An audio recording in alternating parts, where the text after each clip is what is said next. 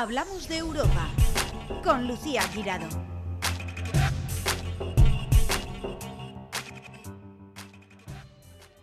Bienvenidos una semana más a Hablamos de Europa, el programa que acerca la Europa de las oportunidades a los ciudadanos para que sus proyectos se hagan realidad y que pone la lupa a todo lo que ocurre en Bruselas. Y precisamente en Bruselas se encuentra en estos mismos momentos Bartolomeno Fuentes, responsable de fondos europeos para Europa del Este.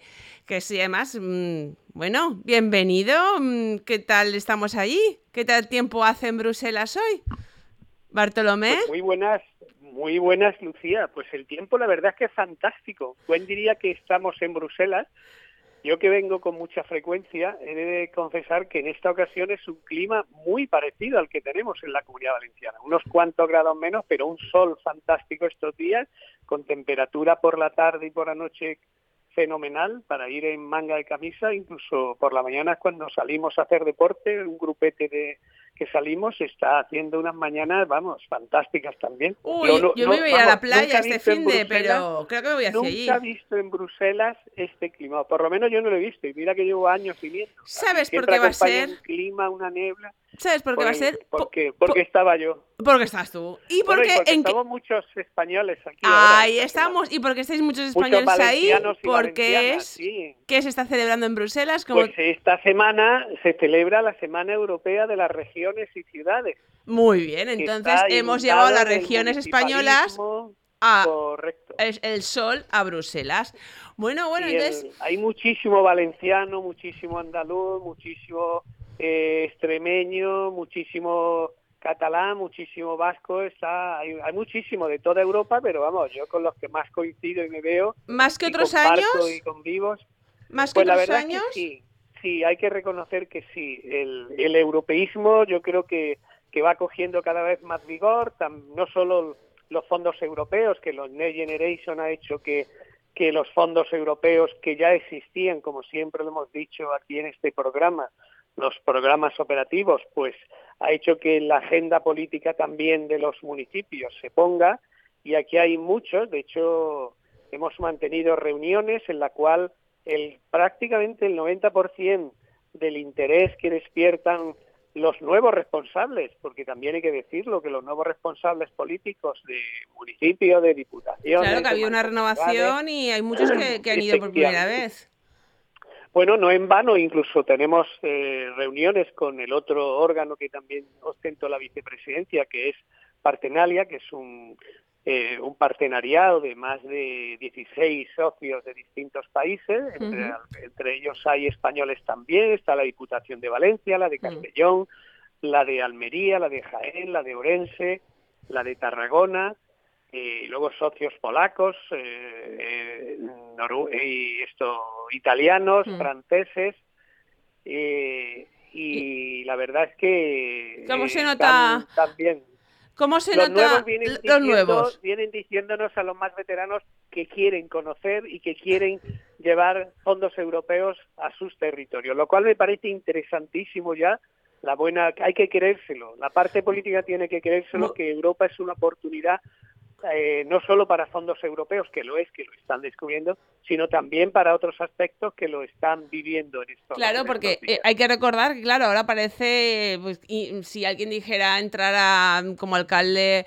eh, recién elegido que no quiere fondos, mm, nos echaríamos las manos a la cabeza, ¿no? Diciendo, bueno, con todos los millones que hay, pero es que hay que recordar que hasta hace nada un alcalde entraba en un municipio y no se metía, decía, uh, madre mía, fondos europeos, lo que me toque porque me toca ya, pero buscarlo porque se les hacía un mundo. Ahora ya no, ahora mmm, los buscan de forma activa, o sea que, que poco claro, a poco... ahora tienen una, tienen una posición totalmente inversa, es decir, ahora buscan, quieren tener estructura, además están, estamos teniendo también reuniones en las que algunos de ellos están presentes con los países que vamos a ayudar, a asesorar, a formar del este, y, y bueno, y ven que es necesario, imprescindible, así se lo transmito, tener una estructura mínima organizativa en, en, los ayuntamientos, en las diputaciones y en las mancomunidades, pero también en las organizaciones empresariales, que se está comprobando que efectivamente son también receptoras importantes si son capaces de organizarse bien. Claro, porque hay algunas que siempre las nombramos, pues el puerto, Cámara de Comercio, en fin, eh, grandes instituciones, administraciones, que eso sí que los tenían, pero la mayoría de las empresas, sobre todo pymes, mm, tampoco tenían infraestructura y ahora se han dado cuenta que compensa tener una persona eh, experta en fondos europeos porque se obtienen muchos más fondos. Y luego, bueno, sin, sin nombrar a los ERTEFES, ¿no? Ese gran invento de la Chanita Valenciana que, ha puesto sobre el mapa valenciano en las tres provincias eh, expertos en fondos europeos. Que, por cierto, hay unas oposiciones ahora.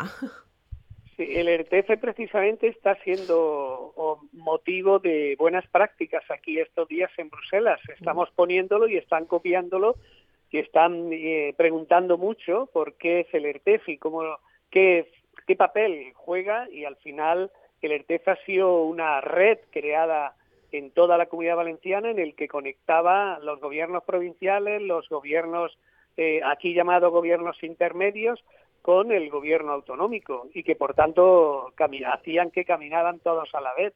Mm. Hoy ya que están además formados me parece una pieza imprescindible en la en cualquier organización municipal el tener un ERTF y por tanto desde aquí reivindico la continuidad de los mismos que duren muchos años, los máximos posibles, que además puedan también, como están ahora, ser financiados con un, con un programa europeo, porque cubren un papel importantísimo. Máxime ahora que tenemos dos retos, y es que los Next Generation, el dinero que, que durante dos años hemos, entrado, hemos estado negociando para que viniera la comunidad valenciana, que está ahí por, por darle otro nuevo impulso para, para gastarlo en proyectos, y el otro es del de los programas operativos que como país necesitamos consumir también la, lo que nos queda. Ahí, ahí están ahí en el aire casi más de 23 mil millones que hay que, impulsarlo también para gastarlo. Claro, porque ahora en qué momento estamos, porque hay que eh, recordar, ¿vale? Que los ERTF nacieron a raíz de los fondos Next Generation, porque se necesitaban expertos para la gran cantidad de millones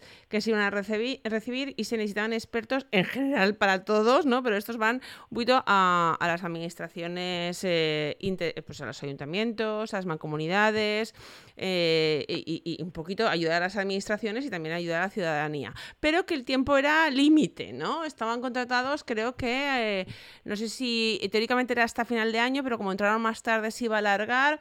En fin, ¿qué se sabe de los RTF, de los expertos europeos eh, que, han entrado por méritos en, la Chanita Valenciana y que están distribuidos por la Comunidad Valenciana? ¿Qué se sabe? ¿Qué va a pasar con ellos? Pues lo que sí se sabe es que están haciendo un papel importantísimo, vital en los ayuntamientos. Están haciendo un papel de incluso inocular al resto de los funcionarios del ayuntamiento la idea, la oportunidad de fondos europeos para dar respuesta a sus necesidades. Se está viendo en los ayuntamientos como áreas como deportes, como urbanismo, como medio ambiente, como igualdad, conocen ya más cuáles son las convocatorias que hay dirigidas a hacer políticas en ese sentido. Dirigidas a los ciudadanos, que los ciudadanos lo ven. Claro, también los, los eh, eficiencia energética de aproximar a la ciudadanía, la digitalización de la pyme y el autónomo, todo eso está siendo un papel, una oficina que acerca todo ese conocimiento a la ciudadanía y a la propia organización de los ayuntamientos. Por tanto, ahora es cuando realmente están en su momento cumbre donde se le empieza a reconocer todo el trabajo y toda la formación, porque esas personas tuvimos que formarla para que hicieran un papel, un papel unificado. Además, hay una red que están funcionando bien, yo me reúno con ellos de vez en cuando y veo que avanzan muchísimo, que tienen inquietudes, que han mejorado incluso su modelo eh, organizativo interno, que hacen autopropuestas de mejora en la formación. Por tanto, para mí están se están convirtiendo en una pieza vital ¿Yo mm. qué creo que debería ser su futuro? ¿Cuál me gustaría que fuese?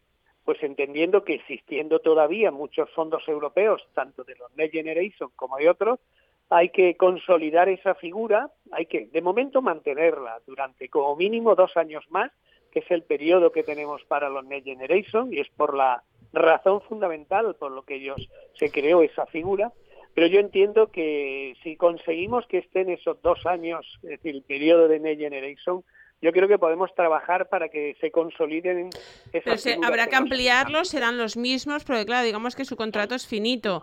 Se tendrá que salir una, nueva convocatoria. ¿Se ha este dicho algo de qué va a este pasar con ellos? Porque claro, también es verdad que entran, aprenden, siguen unos cursos, están en los ayuntamientos. Y claro, cuando ahora ya son realmente expertos, además en la zona que les, que les ha tocado, ahora terminan el contrato. ¿Se ha dicho algo de lo que va a hacer el nuevo gobierno valenciano? No, está, está todavía ultimándose están los últimos perfiles del nuevo gobierno valenciano está ahí, pero es verdad que, que vamos, nosotros estamos eh, instando, de hecho presentamos una moción que, espero que se conviertan en declaración institucional en todos los ayuntamientos valencianos para que esa figura continúe. Es más, yo creo que hay capacidad para ampliar, porque hay ayuntamientos donde hay hasta dos, yo creo que con los fondos europeos que tenemos y con el buen resultado de esa figura Creo que figuras como esa o la misma deberíamos de plantearnos para el 2024 inyectar más eh, figuras de este tipo, reforzar más las estructuras de los gobiernos locales y los gobiernos intermedios, y me refiero a las diputaciones y a las mancomunidades, y aprovechar ese momento para instalar más estructura y mejor en esos espacios, entre otras cosas porque desde aquí, desde Bruselas, se está viendo con buenos ojos que esa es la figura que que se necesita en España para consumir todos los fondos europeos. Y que además podría ser ejemplo a estos países del este de preingreso o recién ingreso para que la repliquen allí y Europa, la preocupación que tiene en ocasiones de no consumir todos los fondos, empiece ya definitivamente a desaparecer. Ya me veo yo, ya no, ya no me veo yo una declaración institucional de todos los alcaldes en los plenos, independientemente del signo político, pidiendo al gobierno valenciano que se que continúe estos expertos. Yo hago un llamamiento para que todos los alcaldes se reúnan delante del Palau de la Generalitat a pedir que continúe que continúen. Eh, eh, Yo estoy convencido que todos los plenos van a hacerlo y creo incluso que por lo, por lo que estamos hablando son temas que, superan a, los colores políticos mm. y que al final yo creo que va a ser unanimidad, incluso el los propios gobiernos provinciales, las mancomunidades así se, vamos, se huele y el gobierno autonómico creo que va a, va a hacerlo. Espero que sea así, si no, eh, bueno, pues eh, pelearemos eh, y así que haremos el llamamiento en ese caso en el que fuese que no a que los alcaldes acudiesen y los concejales a la puerta del Palau a decirle a Amazon que no, que esta figura es clave. Eh, Bartolomé Fuentes, a ver, una, una cosa que, quiero que me cuentes cómo está yendo, cómo ha ido esta semana de las regiones en Bruselas. Y además creo que, que, se ha trasladado, ¿no? Una declaración que fue aquí en, en, Valencia, ¿no? La declaración de Valencia se ha trasladado a Bruselas. Y cuéntanos un poquito eh, qué es esa declaración de Valencia. Efectivamente, efectivamente, hubo una declaración de Valencia con el presidente del Comité de las Regiones, el señor Corbeiro, el portugués, que tuvimos la oportunidad de mantener un encuentro eh, en Valencia cuando se desplazó, en el que trasladamos lo que eso tú has denominado bien, la Declaración de Valencia, que ya aquí se conoce en Bruselas como eso, como la Declaración de Valencia, pues hemos tenido también oportunidad de tener un encuentro de nuevo después del Consejo político de Partenalia, en el cual he tenido el honor de presidir. y una de las acciones es tener un encuentro con el presidente, que no es fácil en estos días, y, le hemos trasladado de nuevo la importancia de esa declaración de Valencia y que se incorporen en todas y cada una de las convocatorias, porque a veces se cometen esos pequeños errores, la terminología de gobierno intermedio. ¿Y por qué la importancia de ello? Porque el gobierno intermedio que aquí a veces confunden con las regiones, en nuestro país y en algún otro país no es las regiones. Los gobiernos regionales son los gobiernos autonómicos, en nuestro caso, pero están los gobiernos intermedios que son fundamentalmente en España diputaciones y mancomunidades, que mm. tan buen papel hacen las unas y las otras y que tan necesarias son, sobre todo para los municipios pequeños. serían porque en otros, en, otros países, ¿vale?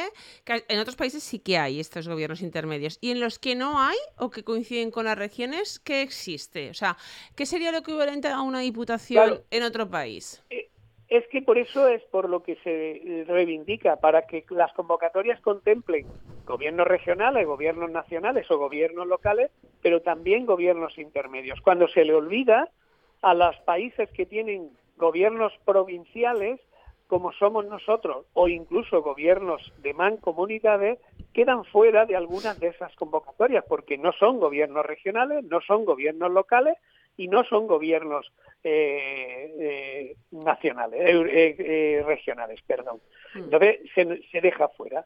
Eso que ha avanzado necesitamos periódicamente recordarlo porque en ocasiones, incluso en la cabecera de la convocatoria, se dice gobiernos intermedios, pero luego en la literatura que aparece en las bases de la convocatoria se confunde otra vez y se van a gobiernos regionales. Y en cuanto ocupas el término gobierno regional, aparece la disyuntiva si ahí tiene derecho a presentarse una diputación o una mancomunidad o no.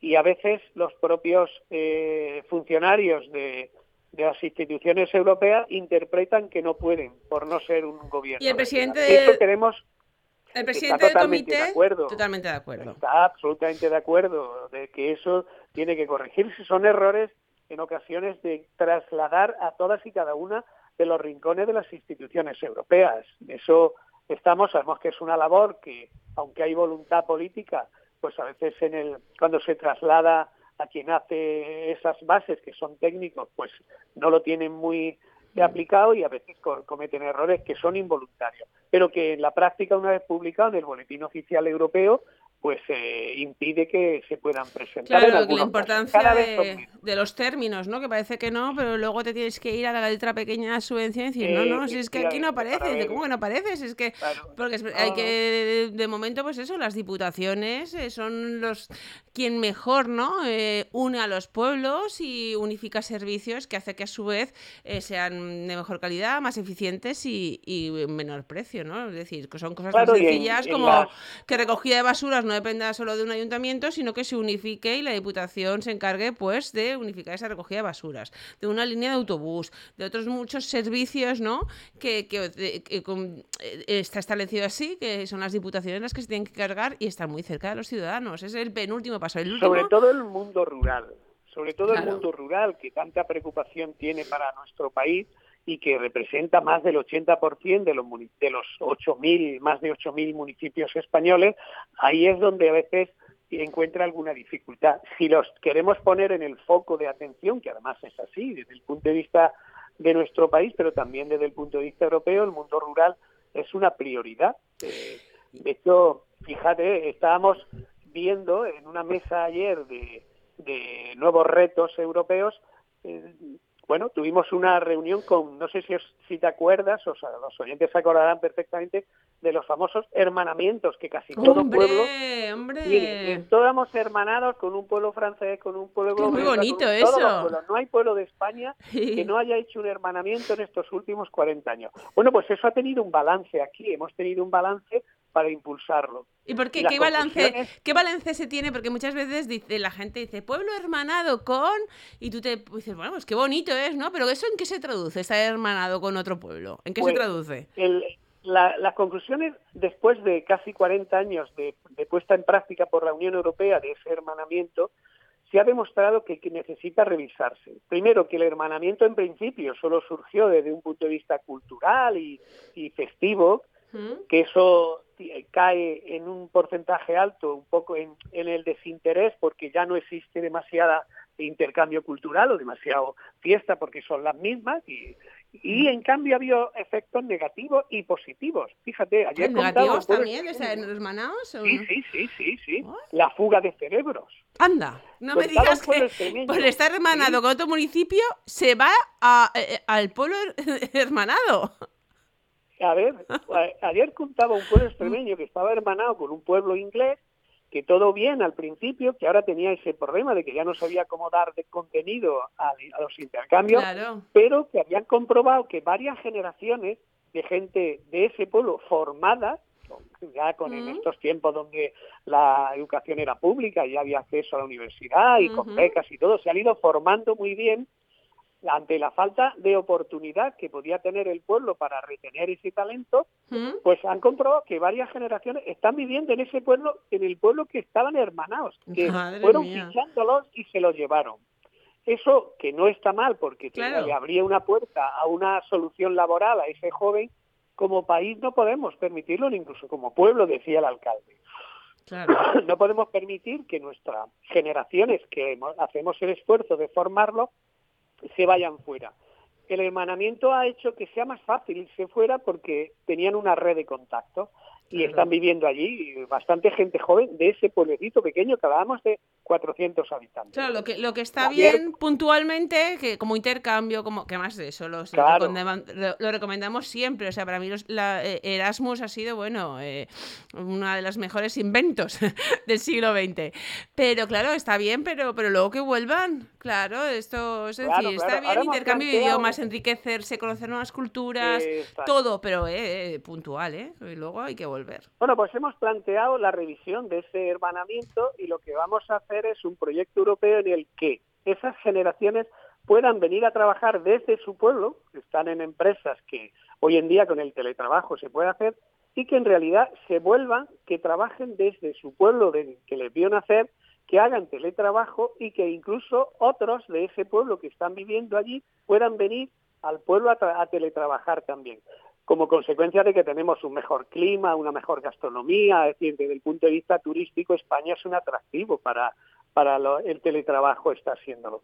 Bueno, pues incorporar este tipo de eh, proyectos en esos hermanamientos, que sea hermanamiento laboral, que sean pues un poco dormitorio de personas que se pretendan jubilar, retirarse y venirse a España, que es también otra opción, y vamos a ver si le dotamos con otros objetivos a esos hermanamientos clásicos hasta ahora en términos de cultura y de fiesta y darle otros contenidos. Seguro que sí. Yo te veo una traba... un día que estoy viendo. Lo veo, lo veo bien. Yo te lo veo bien también. Yo te veo una semana más muy, muy intensa. Pero bueno, ya que estás por Bruselas, a ver, a mí me gustaría aclarar un tema que interesa a muchísimas eh, personas en España. Eh, a mí personalmente también, porque soy usuaria. A ver, ¿qué pasa con las autopistas?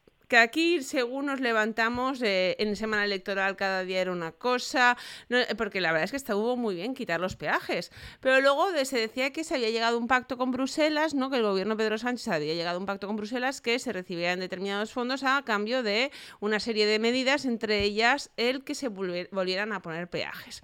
Esto fue también un rifirrafe, eh, Feijo, Sánchez, si se había llegado o no se había llegado a este acuerdo. A ver, ¿qué va a pasar con las autopistas. Un valenciano, un, un alicantino, uno de Castellón va a tener que pagar por moverse eh, por las eh, autovías eh, a partir de ahora. Ni un céntimo de euro, ni un solo céntimo de euro. Es decir, Europa lo tiene claro, ha aceptado clarísimamente que en la voluntad está el que no se pague y no se va a pagar en las peaje por ninguna de las eh, autopistas. Es decir, los que se han quitado ya, ya no van a volver. Ya pueden quitar, que, hay algunos que no los han quitado del todo. hay peajes que quitaban las barreras, pero siguen estando ahí por si acaso. ya los pueden bueno, quitar vamos a dejarlo que en campaña se utiliza casi cualquier herramienta para de confrontación. Lo dejaremos ahí. Pero es cierto que ese acuerdo había estado. Parece ser que sí que ese acuerdo no se había llegado, pero luego se había negociado que no. Pero en un primer momento, para obtener fondos llegó a ese acuerdo, ¿no? En la fase de negociación Europa planteaba eh, una fórmula, pero en absoluto fue aceptado nunca por, por los mm. representantes del Estado español. O sea que en los borradores Europa, bueno, la Comisión Europea plantea en ocasiones pues fórmulas, pero esas fórmulas eh, al final cumpliendo con los objetivos económicos no tienen por qué ser las fórmulas que Europa da, sino también cabe, y Europa está siempre abierta a que se apliquen otras fórmulas que sean más adecuadas al territorio. Ahora lo que se ha dicho, ¿no? Por lo menos lo, lo, más reciente es decir, vale, no, no se vuelven los peajes, no hay autopistas, pero a cambio se va a potenciar el transporte ferroviario, parece ser, ¿no? Correcto. sí, sí, efectivamente se va a hacer. De hecho ya estaba en la agenda política estaba el transporte ferroviario como menor, dejando mejor huella de carbono y mucho más desde el punto de vista de bueno de la optimización del transporte el transporte ferroviario es uno de los más importantes y con menos impacto en el medio ambiente. Cierto. Y Bartolomé Fuentes, para acabar la entrevista de, hoy, a ver, eh, me gustaría que nos hablaras un poquito de, tu nuevo cargo, o sea, responsable de fondos europeos para Europa del Este que, mm, por favor, los oyentes piensen lo que es esto. O sea, la Europa del Este todo lo que tiene, todo lo que tiene por hacer. O sea, yo creo que es una de las labores más complicadas que, te, que, pueden encomendarle a uno. A ver, ¿cuál es? Pues es muy bonito, es muy bonito y además es una oportunidad, porque es, mm. es un proyecto realmente que consiste, que además, insisto, pues va a abrir muchas vías, ayer lo decía yo a los socios, fundamentalmente a los socios españoles que están en Partenalia, muchas vías de oportunidad de negocio para las empresas del territorio, porque hablamos de países... El territorio de allí y nuestras, porque tú... exacto, barreras para la terreta, ¿no? Hablamos de... Hombre, claro, cuando digo del territorio me refería a los nuestros, al tejido empresarial nuestro, a emprendedores nuestros, a empresas tecnológicas nuestros, a institutos tecnológicos, porque estos fondos europeos que van destinados a estos países lo que pretenden, entre otras cosas, además de organizarlos bien y que sepan cómo gestionarlo, van a tener que transformar una transformación ya no digital y, de eficiencia energética como está pasando en nuestro país, la digitalización del tejido empresarial hmm. y también hacia un país mucho más sostenible desde el punto de vista de la eficiencia energética. Es que en infraestructuras, en carreteras, están todavía muy necesitados de muchísimas inversiones y teniendo y por tanto de empresas especializadas. Se podría decir que algunos países que algunos países del este estarían con como la España nuestra de los 70, por ejemplo. Sí, sí, sin ninguna duda. Yo que los he visitado ya en dos ocasiones, la semana que viene vuelvo a ir a Rumanía y la siguiente vuelvo a, estar en Rumanía, ya he estado, y ves que infraestructuras básicas necesitan eh, bueno, crearlas para poder luego eh, traerlos y ver ejemplos de buenas prácticas de, movilidad inteligente, movilidad sostenible, y los sensores, la plataforma de gestión de, plazas de aparcamiento, que lo vemos en nuestros entornos, en los municipios, se están instalando para identificar plazas para movilidad reducida, todo eso en esos países no está, no hay plazas reservadas para personas con movilidad reducida, no hay eliminación de barreras arquitectónicas para personas movilidad y Bartolomé. ¿qué, tendrían que hacer los empresarios valencianos, que aquí ya son unos expertos en, todo eso? Eh, ¿Qué tendrían que hacer los empresarios valencianos que, que ven una oportunidad, eh, o ya la veían, y más escuchado de ti ahora, una oportunidad de negocio en los países del este? ¿A qué puerta tienen que llamar? o les doy su teléfono. Te, les paso tu teléfono. sí, sí. Por supuesto que sí. Vamos a crear la infraestructura, pero vamos, yo creo que vamos a también hacer que vengan eh, responsables de los municipios y de los gobiernos regionales y de, y de empresas empresarios del, del, área de Rumanía y del resto de los países que vengan a conocer ejemplos de buenas prácticas de políticas de turismo, de políticas de movilidad, de políticas de eficiencia energética a nuestros municipios. Viendo esos ejemplos, contactaremos que contacten también con las empresas que están y que ejecutan ese tipo de obras en nuestro país, en nuestra región, y que luego puedan también intercambiarse intereses y apostar también por, por cuando salgan los concursos allí que puedan optar y por eso les acompañaré lógicamente. Pues muchísimas gracias Bartolomé Fuentes y enhorabuena por, por ese cargo. Nos ha quedado un montón de cosas. es que la Semana Europea de, las Regiones. Encuentro con, hemos estado con los eh, la Asociación Europea de, de ADL Madre mía. Que es importante, la comentaremos en otro programa. El próximo programa ya aquí in situ, que fíjate que tú viajas, pero eres la primera vez que he hecho todo un programa em, eh, eh, por teléfono. Siempre habíamos cuadrado agendas, pero es que esta semana, em, el próximo te veo ya desde Rumanía, o sea, haciendo el programa. Bueno, lo intentaremos hacer el estudio que es más cálido. Sí, sí, eso es verdad. Pues muchísimas gracias, Bartolomé Fuentes. No te canses demasiado, eh, que sé que en, eso es imposible, porque tú no paras. Y nada, cuando a la vuelta nos cuentas cositas. Muchísimas gracias por estar ahí. Un saludo. Una semana más en Plaza Radio, la voz de Valencia Plaza, hemos hablado de la Europa, de las oportunidades y de la actualidad del viejo continente, porque lo que ocurre en Europa te afecta directamente. Encuentra todos nuestros podcasts en nuestra web 999plazaradio.es o en tu plataforma preferida. 99.9 Plaza Radio, la voz de Valencia.